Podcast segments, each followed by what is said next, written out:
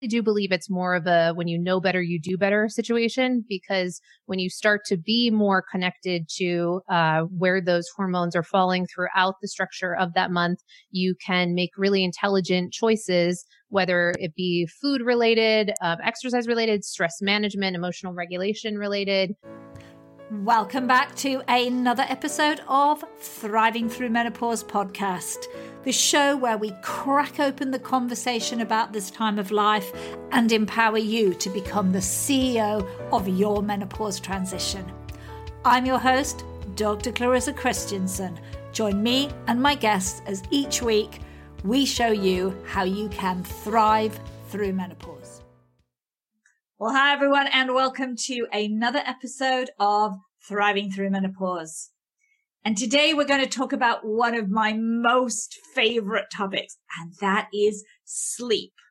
Because I've been an insomniac. I know that it's very tough when you don't get a good night's sleep, and the fallout for us, particularly in midlife, is huge.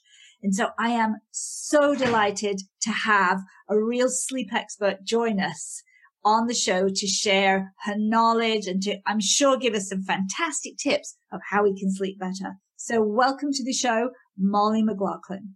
Oh, well, thank you so much for that generous introduction. And I'm very excited to be discussing also one of my favorite conversations and topics. Um, so I know we'll be able to have a great time getting into that, uh, deeply into that conversation. We certainly will. But Mollie, for the listeners, tell us a little bit about how you became a sleep expert. Sure. Yeah. So um, my story is simply that I was looking to honestly solve my own problem uh, with my sleep. And what had happened for me was that a big chunk of my life, I had been um, uh, relating to myself as, oh, I'm a night owl. I don't need so much sleep. Uh, I'll, I go to bed late. I wake up late. That's just how it is. Oh, I'm an entrepreneur, so I can uh, make my own schedule, be justified and righteous about all that. And, and that's kind of how it was. Didn't uh, look at it as something that uh, needed to really be handled. That's just how it was. That was my perspective for a while. Um, then not quite connecting the dots when I started uh, later on in life, started to get sick a bit more often, um, than I, than the average person, um, getting also along with stress and, uh, kind of burning the candle at both ends. I was getting things like, uh, the beginnings of ulcers. I got shingles. I had a number of things that really pointed to something was not working, um, and still wasn't connecting the dots. Um, and so this topic of sleep really wasn't in the forefront until it became really urgent. And that was when um, I, uh, as an entrepreneur, I actually was taking it more to the extreme. And I was going to bed pretty much as like the sun was rising. And then I started adding travel into the mix and jet lag. Um, and at that point, that's when I actually experienced my first uh, extended period of insomnia where I just could not sleep.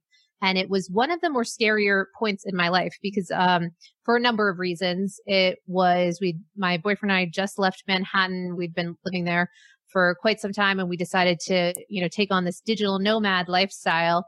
And so now I'm on the road. Now we have, now we're no real home, you know, we're traveling, hopping around and, uh, in that moment and responsible still for, you know, we have, uh, employees, we have, you know, money to bring in, and yet now I'm not sleeping.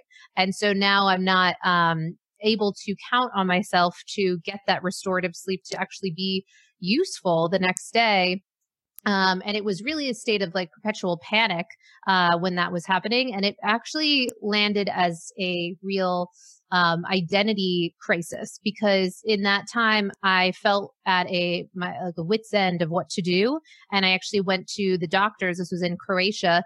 Um, and so I didn't even speak the language, went in with the Google Translate and they kind of just looked at me like a, you know, three heads. And then they gave me their version of basically like Ambien is here in America. And, um, and so with that, it was a very, uh, it was a real draw the line in the sand moment because for me, I had thought of myself as a healthy person. I, I run, I take my, you know, things that I need to do and whatever, the supplements and all natural. And, um, and here I am looking at taking a pill to sleep, doing something so primal.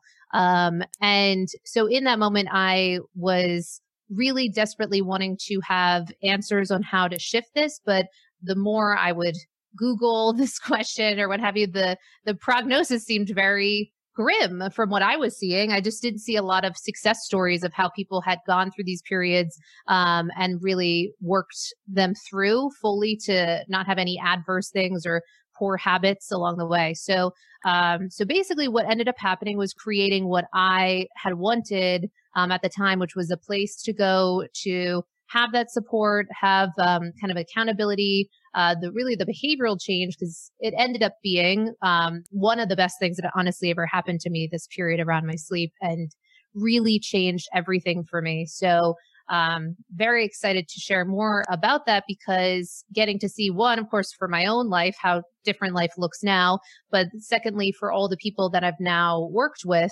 um, we've created online training courses, have a um, Sleep is a Skill podcast, nor- newsletters, all kinds of, you know, just uh, created a whole community for people to go to make a difference in this area that I think is really massively overlooked right now in the twenty-first century. Yeah, and I think that's a really good point there, Molly, that you bring up. It is grossly overlooked. If we think, if we look at that relative to the amount of information that is out there around diet and exercise, which, you know, I as a coach would say, hey, those are the real pillars. Sleep doesn't get nearly as much attention, does it? Uh, it doesn't. And I love that you pulled that up or, you know, referenced that, because I'll often make um, the argument that in order to really take on our health and wellness, um, it's almost it, kind of controversial to say this, but that I really firmly believe that sleep needs to be our number one uh, step that we take in order to, of course, impact all of these other things that are so massively important to our health and well-being, our exercise, our nutrition, uh, choices along, you know, those lines in the health and wellness sphere. But even just from a practical standpoint, uh, I don't know about you, but certainly for myself and many clients that I've worked with, when we are chronically sleep deprived, or whether it's chronic or acute or what we're going through, um, what tends to seem to happen from a snowball perspective is that if if we didn't get that sleep, what gets cut in our calendar is often ah, the workout, I can't do it. Uh, then we're re- reaching for those foods that are not supporting us. And also from a literal biological level, or, you know, glucose levels tend to go up after uh, periods of sleep deprivation. Our leptin and ghrelin get all out of whack. So we're choosing poorly, and just we're setting ourselves up for a much more challenging uh, road than it has to be. Yeah, absolutely. And I think that Um, we don't realize that. We don't realize a lot of the time that it's absolutely fundamental for our body to heal itself is, yes. is to sleep. You know, this is, and I'm sh- sure you'll say more about that, but this is a time when the body repairs itself, when our memory gets bedded down, when we have a chance to, our digestive system has a bit of a chance to rest. Absolutely. Yeah. And I think that's part of the reason that um, sleep is starting to get a little bit more attention in recent years, because one of the reasons being um, this correlation between neurological uh, problems and sleep deprivation. So one of the Uh, breakthroughs that have come through more recently is this understanding of um, lymphatic drainage. And so for people who aren't familiar with that, it's just simply Um, we might be familiar with lymphatic drainage, but lymphatic drainage is really just the cleaning and cleansing process of the brain uh, during sleep. And so what we've found around that is that when that isn't happening, uh, you know, count onably each night, um, which really tends to happen in uh, deep Uh, sleep. So the first uh, section or first part of the sleep architecture is when we're seeing that lymphatic drainage. And that's when the brain literally can shrinks in size. So to allow for this fluid and drainal, drainage process, and to uh, remove kind of anal- amyloid beta plaques. And these plaques uh, will tend to build up and um, kind of calcify if we don't have that regular process of deep sleep. And those plaques Uh, are very reminiscent of, say, like Alzheimer's patients, late-stage Alzheimer's. So these correlations now look very, very strong um, that this is a big element or um, possible, you know, precursor to going in that direction. Of course, now that we're seeing that, more, people are taking this a bit more seriously than they might have before. Just, and that's just one thing that um, happens during the process of sleep. Absolutely. But you mentioned Doctor Google. Oh, yes. Yeah. I mean, Oy. What does Google throw up? You're that you've been there out searching. What is out there? Is it? Oh, well, I mean, it's anything you, as you know, and it's uh, it can be a real source of pleasure or pain on uh, Doctor Google. But certainly my experience when I was going down that path, um, because part of my story was that I didn't not take the, uh, the Ambien that they gave me. I actually did take that. And, and every night that I was taking that, I, it was this, um, uh, I was so conflicted because I was taking something that I didn't really believe in, but I felt like no other choice. So, um, so of course I was going down these forums of people that had also taken, uh, sleep aids. So prescription sleep aids. And, uh, my concern with the pres- uh, prescription sleep aid route is that while maybe can be helpful in a short-term, really acute situation, something's really uh, serious has happened, uh, that might have a time or place, but for extended use, that's where I would see a lot of the scary stories of people, oh yeah, I've been on these now for over a decade, um, and some of the impacts, you know, stories of things that they're driving, they don't have memory of it, they're having conversations, and, you know, there's a lot of things that um, draw up some concerns. But even just from a health standpoint, the levels of even just all around all cause mortality raising when we're taking some of these particularly hypno- um, hypnotics and benzodiazepines that's for nice. Sleep. Those are yeah. very, very concerning. So, and there's so many other things that we can do. And that's, uh, that's what I am really fascinated in, of the difference we can make just from a behavioral standpoint alone. Exactly. So I just think that, you know, we see that, and doctors are very quick to push out medication because they often don't have other solutions. But I think sure. you, you blew up a really important point that these are addictive. I mean, benzodiazepine is a highly addictive drug. Absolutely. And, and is actually very dangerous to the system. And very, so, yeah. you know, people, you can take it if you had a lot of shock or someone died or, you know, you went through that period. There may be a, an appropriate time for that. So we're not saying to the listeners never, but certainly sure. as that, as the method, the only method is actually very harmful to our long-term health. Absolutely. And that's what I see a lot when people come to me at Sleep is a Skill now, is that they have been taking things like this for many years and there was really no exit strategy put in place or no plan. Um, and, you know, we'll have conversations about that. And yet the in in those conversations, there's a missing of a person to go to your uh, count-onable relationship or a, uh, a goal that we're setting up to have that self-sustainability so that we can do the hard work to get to the root cause of really what's going on here. Yeah, absolutely. But now we turn to, I want to ask about women, because I hear, you know, and obviously Ada Calhoun released her book, Why Women Don't Sleep, earlier yes. this year, which went right to the top of the New York Times uh, bestseller list. She drew up some really important, um, I think, messages about women not sleeping. I mean, in your experience, are women sleeping worse than men? Oh, great question. So, yeah, that's a, it's a big question. And here's uh, a few things for us to be mindful of when we're thinking of women and sleep. So when I'm working with people at Sleep is a Skill, of course, a lot of what we're doing is around circadian rhythm optimization and strengthening our circadian rhythm. Of course, the circadian rhythm is a twenty-four hour um, uh, way a rhythm that we're all a part of as human creatures. We're diurnal in nature, meaning that we are more active during the day um, and at rest at night. And that's kind of how it's been for thousands of years. So that's one aspect of the rhythms that are responsible for great sleep.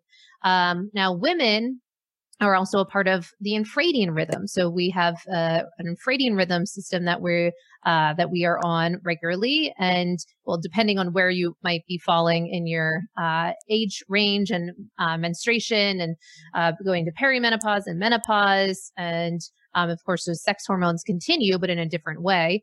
But uh, within the infradian rhythm, that's around a twenty-eight day cycle. And within that twenty-eight, within those twenty-eight days, then we see a lot of variability that happens hormonally. And these hormones have so much to do in the world of getting great sleep.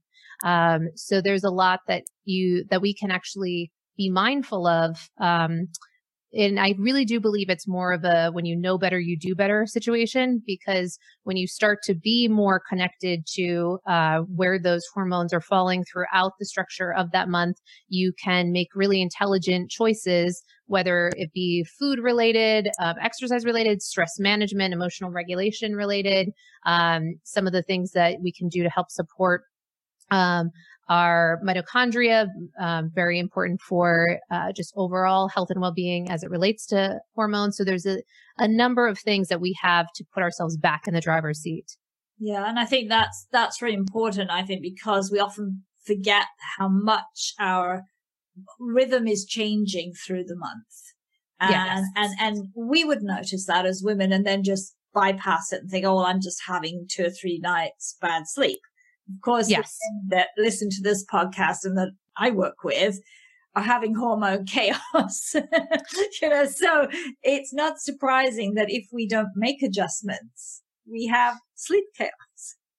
Absolutely. Yeah. Um, I had on uh, the Sleep is a Skill podcast uh, recently a hormone expert, um, Elisa Vitti, who advocates for something called cycle syncing. And it's one methodology around how to Uh, manage your hormones. And uh, I just use that as an example because I think that it can be a kind of female-oriented biohacker approach um, to to how to manage our, our hormones and our cycle in a way that really brings us uh, empowerment versus being at the effect of, ugh, okay, so it's a week before my period and now I've just got to sit back and wait for the cascade of hormones to make me turn into a new type of person. Um, and yet, um, instead, there's a lot of things that we can do to help support them and make in, important ch- uh, choices as it relates to what type of exercise are we going to take in, partake in, what type of upregulation on um, our meditation, our breath work. What will that do for our planning? Um, even looking to be mindful of, uh, you know, structuring the amount of things that we're responsible for during the period of the month, um, or vacations or what have you. There's a number of things that we can really set, and not to be at the effect of life, but instead to really set up workability um, from a place of a, a body that is capable of doing something really miraculous, making life. Um, and yet, uh, there's, there's some things for us to be mindful of and to be unapologetic about, because I think it's been a, uh, often a shameful thing or something that we would hide and keep under the, under the rug. And I think in this conversation around sleep, it becomes paramount because this is something that we really want to prioritize and fight for. Yeah. And I think, You, that's a really, really strong point you make there, that we have, as women, I think, tried to battle through without making shifts for a very, very long time. And, you know, I have women who say to me, but I'm up all night. You know, I, I'm doing everybody's dental appointments. And I had a client recently and I, she said, well, I'm folding laundry at one in the morning. I said, but why? Why are you doing? Why are you doing that? This, you know, but this is very typical of, of women and not making those adjustments or allowing themselves those adjustments. In- Absolutely, yeah. You're making um, a really great point, because one of the other things, I mean, granted, um, I have a bit of a niche uh, business that, as the company is called, Sleep is a Skill, and the the point, the uh, focus is looking at sleep to optimize through technology, accountability, and behavioral change. So I do get a lot of kind of more biohacker um, esque people coming my way, and so even um, for women, they might be approaching their health through that more alpha lens, and so they're uh, doing more intense intermittent fasting. They're doing uh, lots of the maybe bulletproof coffee. They're um, doing some of the high intensity training. They're doing all these things, and they think and really um, believe that they're doing a lot of great things for their health, and they might really mirror that for, say, their partner or uh, you know the the men that they're following as thought leaders. And and while that is very true, there's so much to learn in that domain. There might be a very different management system for us than there is for our male counterparts. Yeah, I agree. And I think an awful lot of the data that's out there you know, people who listen to me will know I bang on about this one, but, you know, a lot of the data that's collected is on, on male subjects or male cells. And, yes. and we are learning that, you know, female, that can't be directly applied to women. We're not small men. And then there, I don't know for your experiences, but there is an ethnicity factor in that as well. Oh, absolutely. Yes. Um, so this, and a hundred percent, that's a big topic around the studies that we're all, not all, but often citing, and, uh, who, who the test subjects are for those and how often they are white men, um, just tends to be what we see a lot of. And, uh, so big topic there for sure.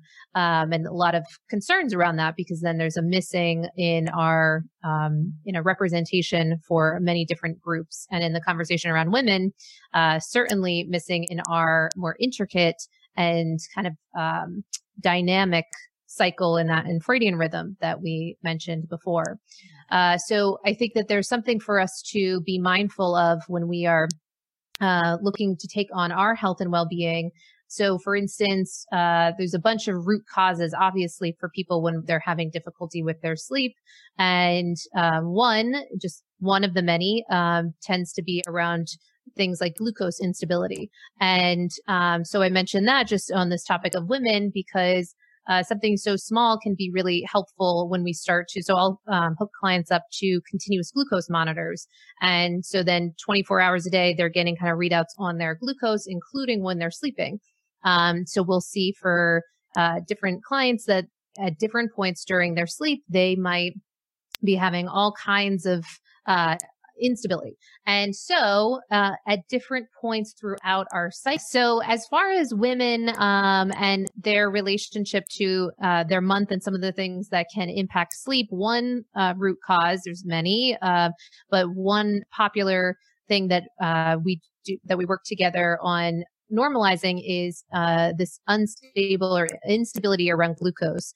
And, uh, it's something to be mindful of, because at different points of our cycle, our glucose levels, uh, might be different than they are at other points of our cycle. So for instance, um, in the luteal phase, there might be more, um, a tendency of, uh, a kind of a, a spike in our Uh, response to certain foods that we might have.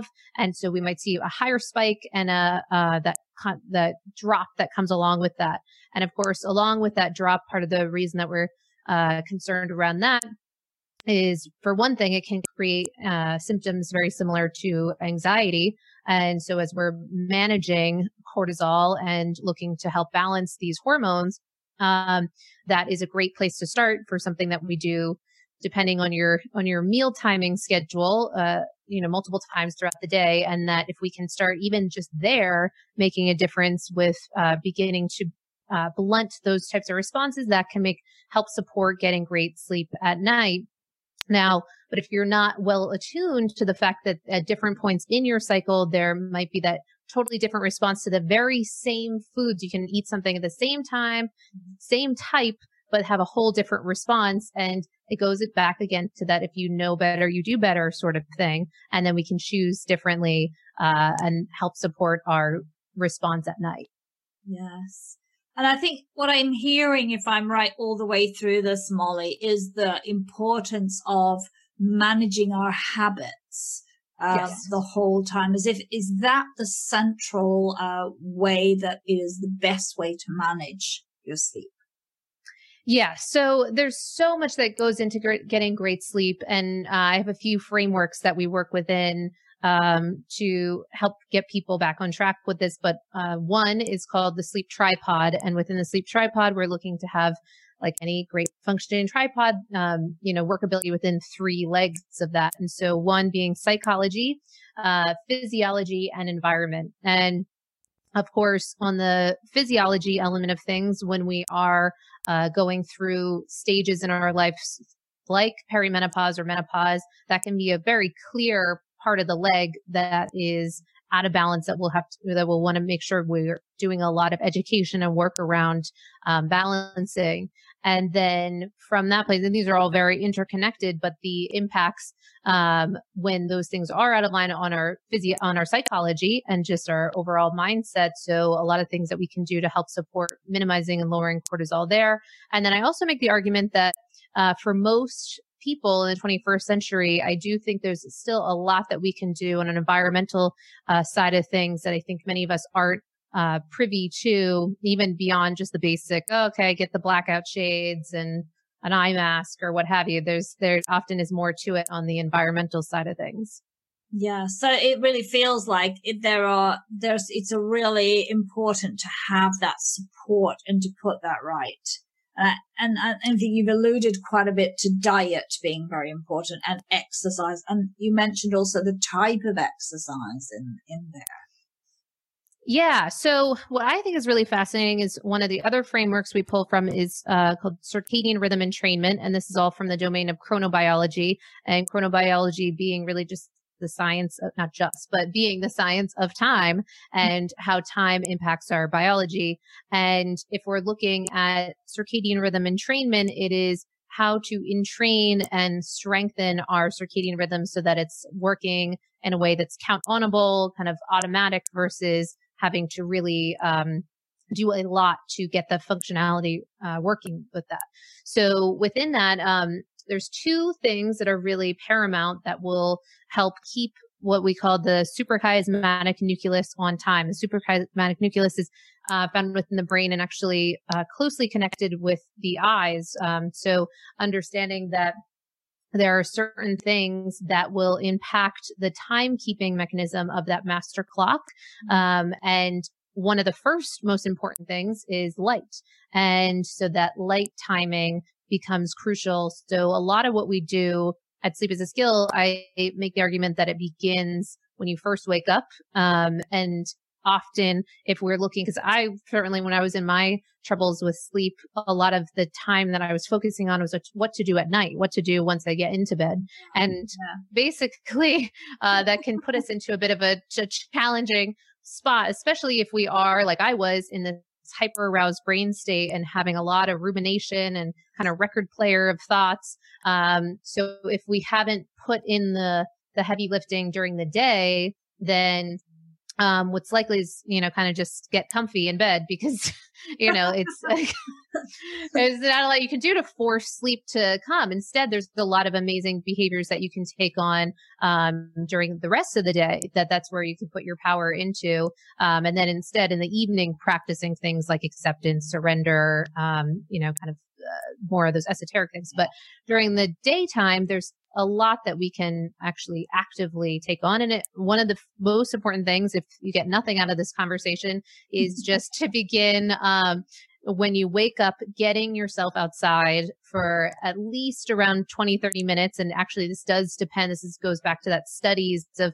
um, kind of incongruencies. It does depend on um, basically your uh, uh Um, melatonin, uh, the melanin in your skin, the amount of time that you'll need to be in the sun. So you'll want to check and see where you fall within that. But um, certainly at the very least around, you know, twenty minutes, uh, ideally more of time out in the sun first thing in the morning. And the why of that is that that helps uh, to suppress your uh, any lingering kind of melatonin production if things are a bit out of whack.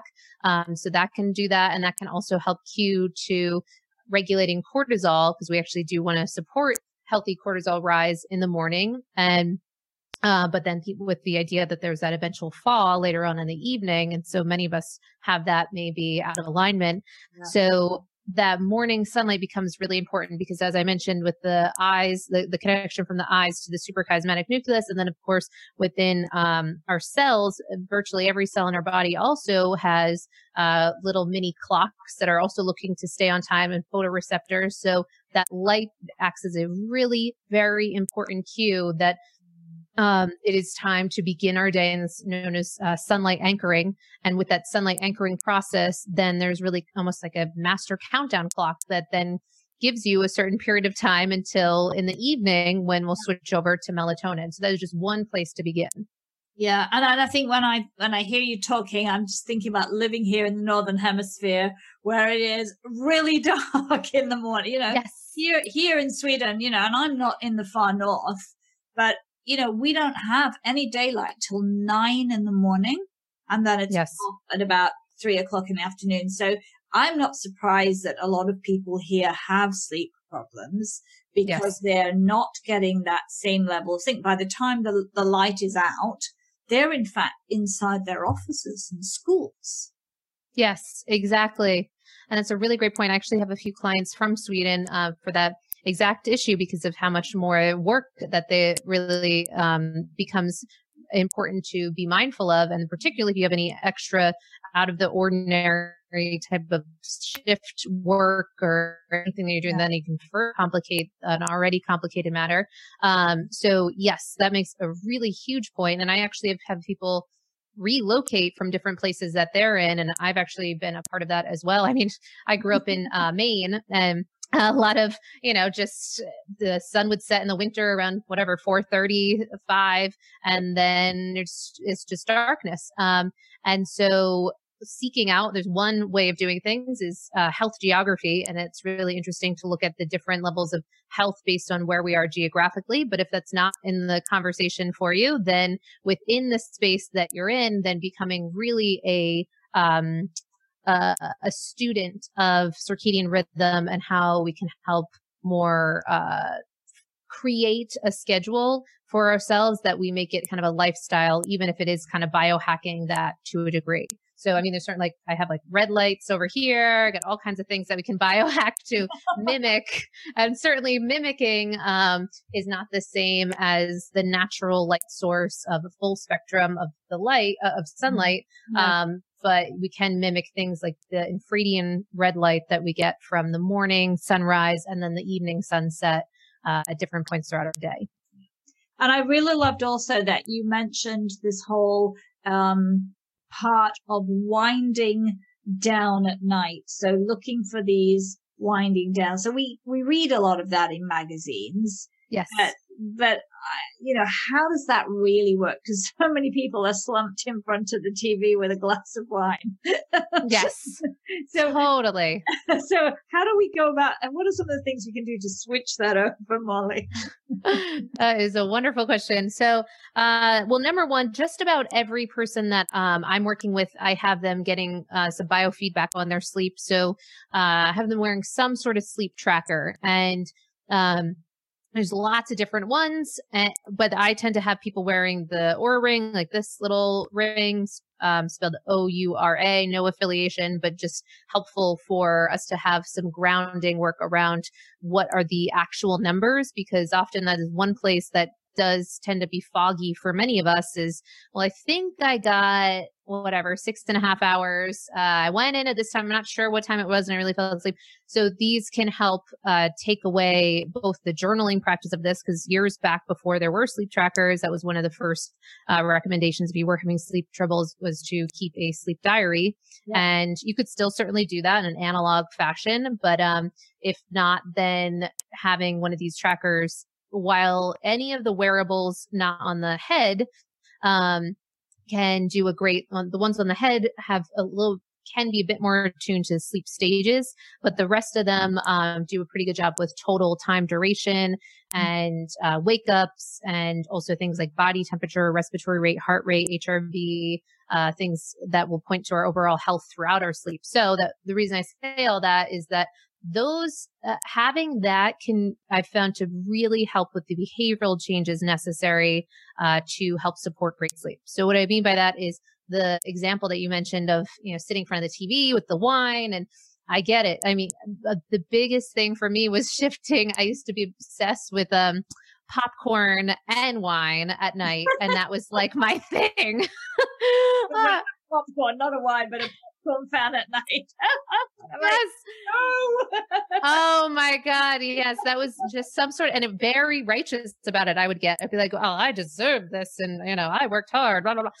Uh, so that was really part of some sort of uh, wind down routine that I was part of for years and years and years. So um, I truly believe that without the, what had happened for me with my sleep, and then uh, all the data that I began to be able to pull from my sleep results, it's unlikely that I would have made such a uh, lifestyle shift on my own without seeing all that.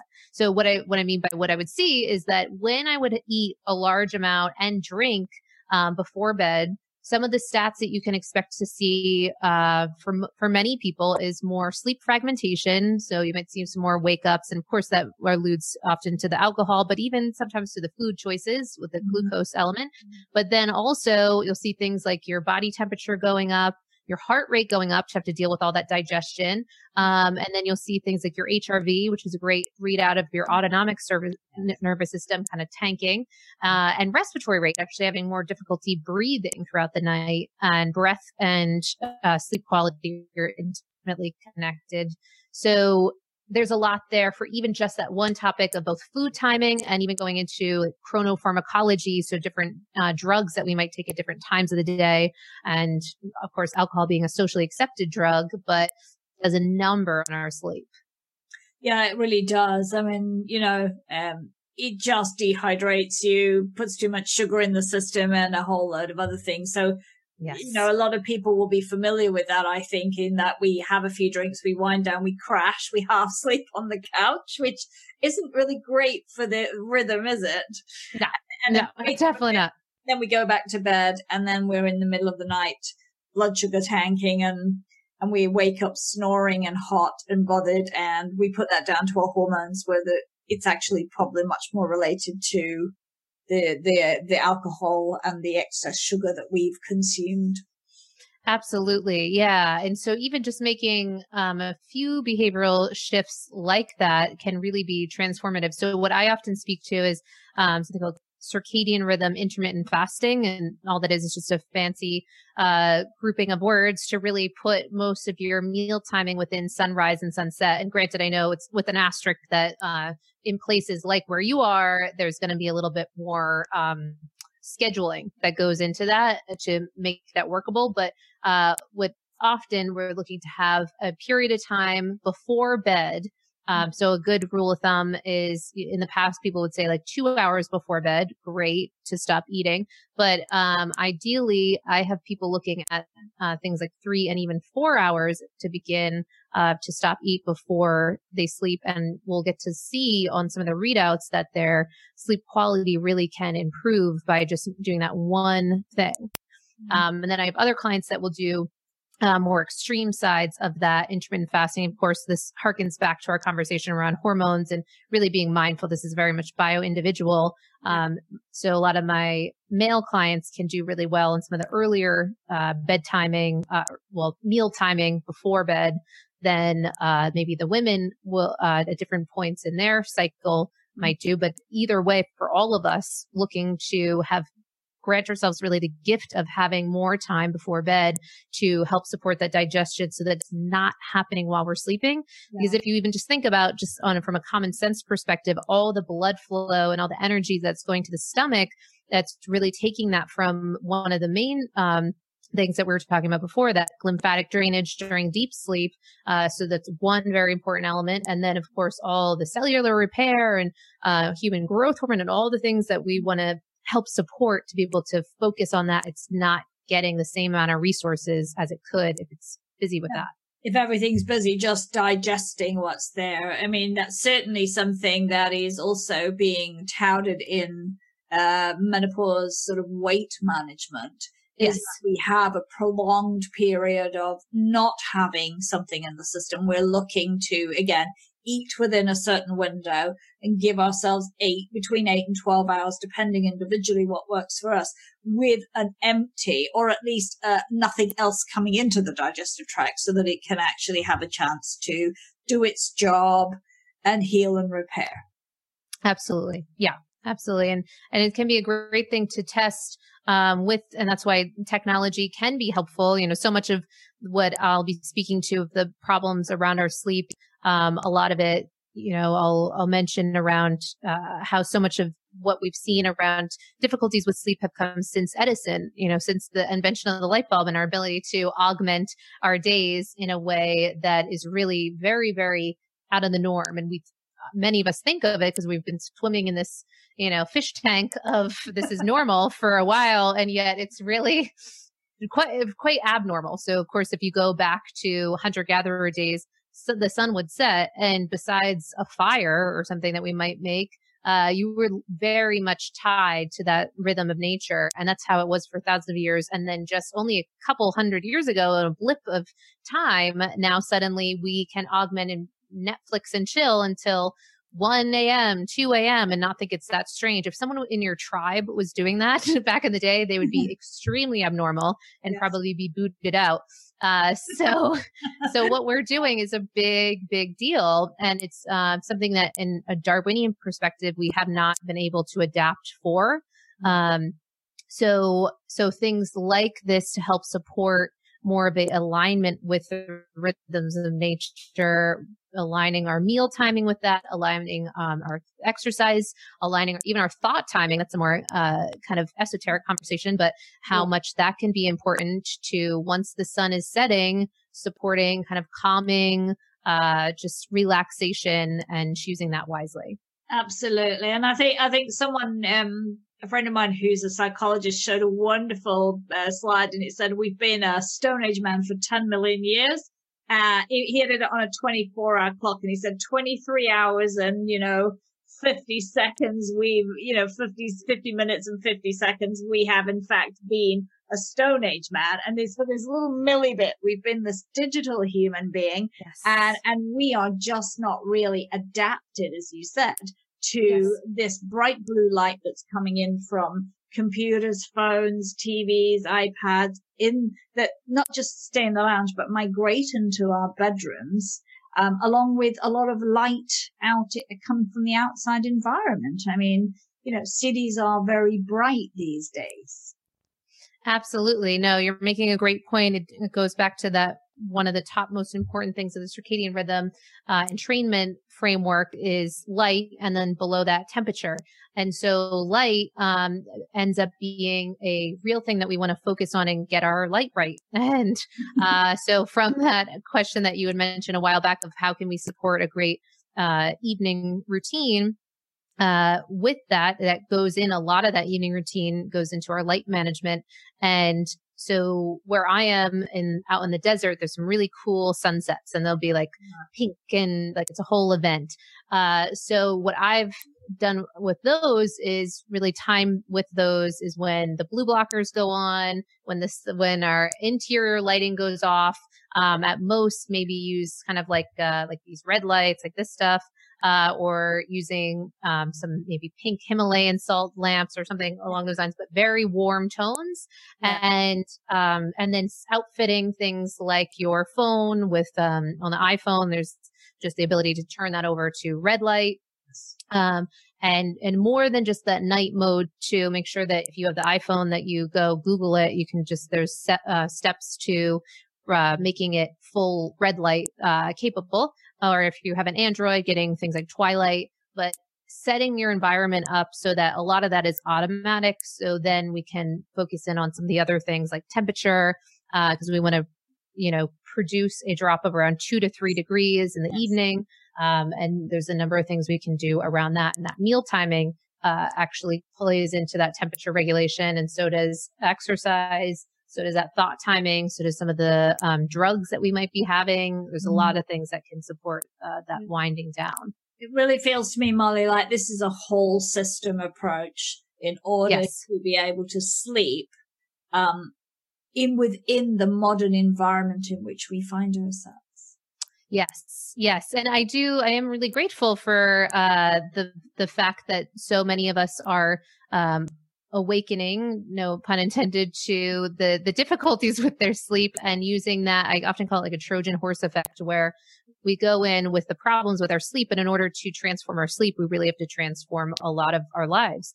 And certainly that happened for me. My life looks totally upside down to how it used to, and I'm so grateful for that, because now it's choosing for and pulling for uh, health and wellness in a way that just was not prioritized. But through the lens of, okay, I want to get great sleep, then suddenly the things that I might have, oh, this is a good thing, I should go work out, I should eat right. But if I get the link in my brain that that will help pull for that awesome, awesome sleep and waking up feeling great, then it's much more easy for me to make those choices. Yeah. And I think when I talk to my listeners here, you know, making that great sleep also helps you manage your hormone balance better. You're less foggy. You're less fatigued. Yeah. It will have a dramatic impact on your, on your weight if in yes. conjunction with having, you know, a really well-healed gut. Those yes. two things together will make a huge difference. Your moods will be better. Uh, and so the whole thing is like working in flow, you know, with, with everything, but really sleep is so fundamental. And it isn't that we can't get it. We have to make those changes, not think that, you know, wafting lavender oil and, and over. Yes. You know, there's a lot of that kind of advice out there, which is very misguided. Yeah.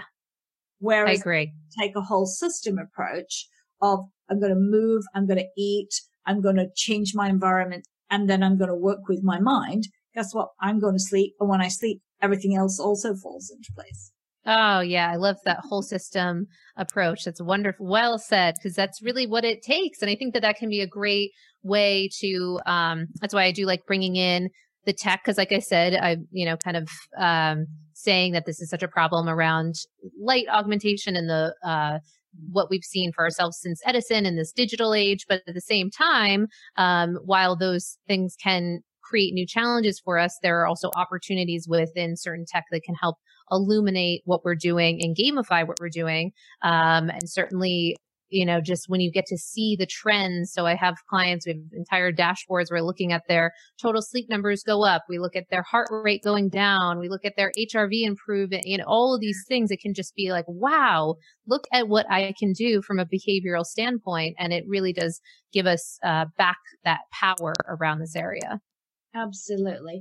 So if someone was to come to you, Mollie, uh, and start, what would be maybe one or two of the top things that you would say to them, this is where we start? Obviously, given that everybody's a bit of an individual, but...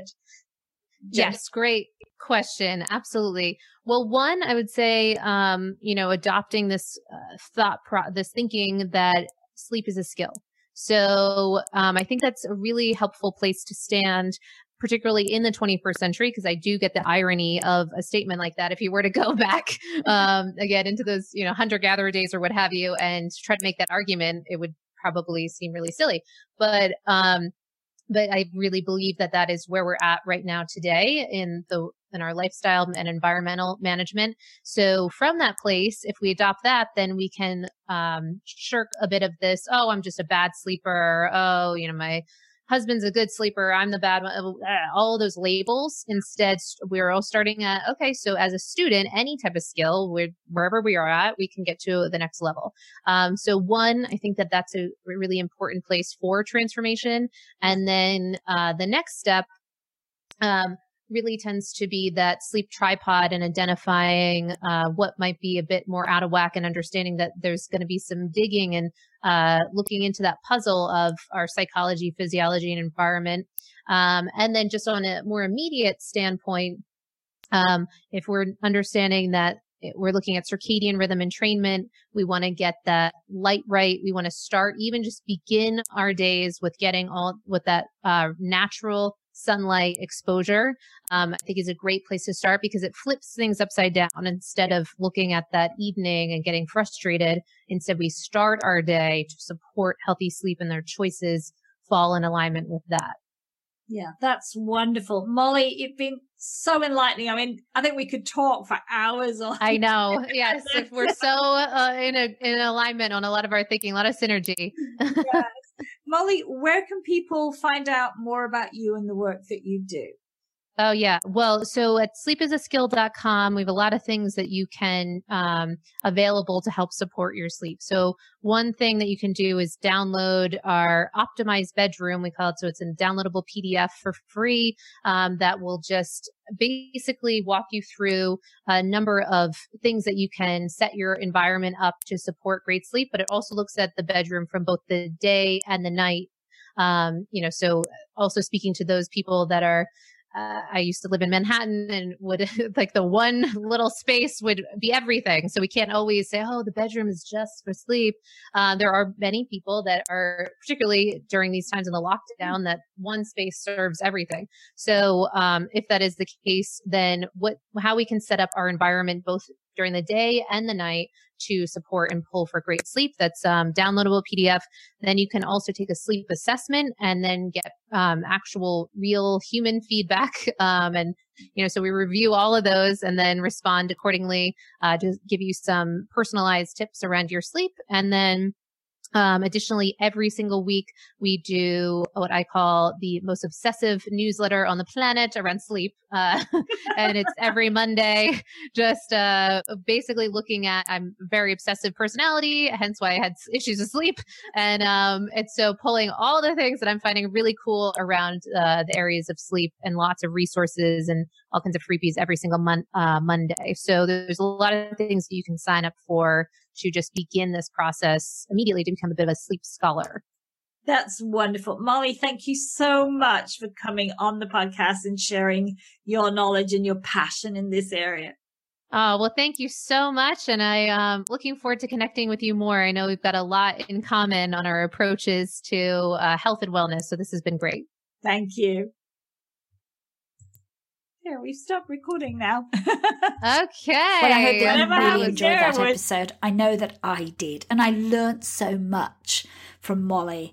That whole new thing about infradian rhythms and circadian rhythms. So not just working with our daylight, but working with how our sex hormones are changing, particularly if we're still having any form of twenty-eight day cycle.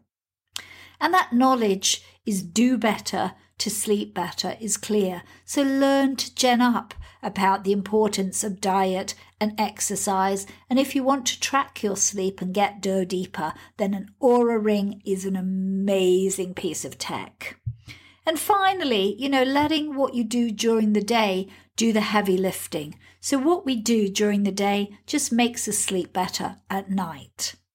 Connect with Mollie on Sleep is a Skill to find out more about her free resources and the work she does. We're available on Apple, Stitcher, Spotify, and all the places where you listen to your podcast. And if you've enjoyed this episode, don't forget to like, subscribe, and share. And if you're looking for more support in going through this transition that is the peri to post menopause journey, connect with me, Clarissa Christiansen, at clarissa christiansen dot com, and let's start a conversation. Next week, we're going to be touching on dismissive diagnosis and early menopause when I join Nina Chikotki and we talk about her journey and what she did to take back control when she became perimenopausal in her thirties. Until next time, go well. The "is it morning yet" deal. How about now? Or now? Because morning time is McDonald's breakfast time. And that's the best time of all the times. Get any sized iced coffee for just ninety-nine cents until eleven a.m. And sweeten the deal when you pair it with a baked apple or pumpkin and creme pie. After all, why wait to treat yourself? Prices and participation may vary. Cannot be combined with any other offer. Ba-da-ba-ba-ba.